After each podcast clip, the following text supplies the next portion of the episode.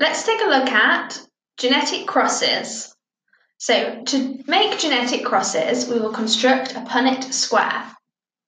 Monohybrid inheritance refers to the inheritance of traits determined by a single gene. Punnett square diagrams are diagrams that help us to visualize the outcome of a monohybrid cross. In these diagrams, a capital letter shows a dominant allele, and a little letter or a lowercase letter shows a recessive allele. The alleles of the parents are drawn along the top and the side of the grid, and the pairs of the alleles that the offspring could have are then filled in in this Punnett square grid. An example of monohybrid inheritance is pea colour. So peas can either be green or they can be yellow.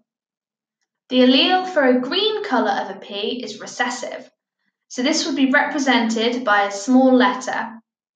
And this means that a The plant would need both copies of the recessive allele in order for the peas to be green. Yellow peas are determined by a dominant allele.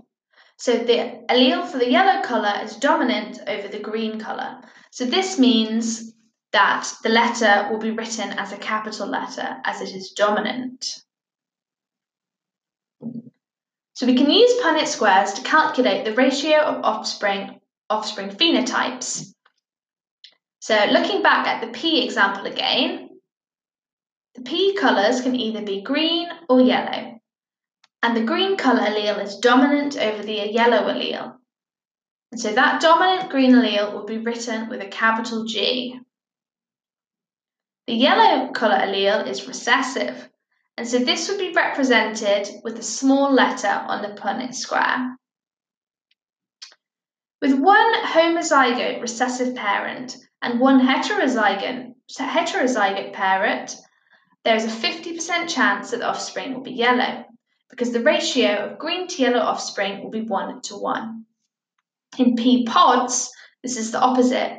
The yellow is the dominant colour and the green is the recessive.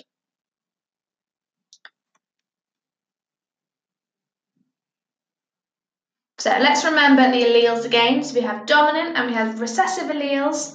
And when you construct a Punnett square, for the dominant alleles, you use capital letters, and for the recessive alleles, you use small letters. If you're looking for somewhere to revise all your subjects and learn two times faster for free, then go to Seneca Learning dot com and sign up now. It's free to sign up and start learning, so go to Seneca Learning dot com or click the link in the bio to revise all of your exam subjects for free. And don't forget to review and subscribe to help more people find this podcast and help them with their revision.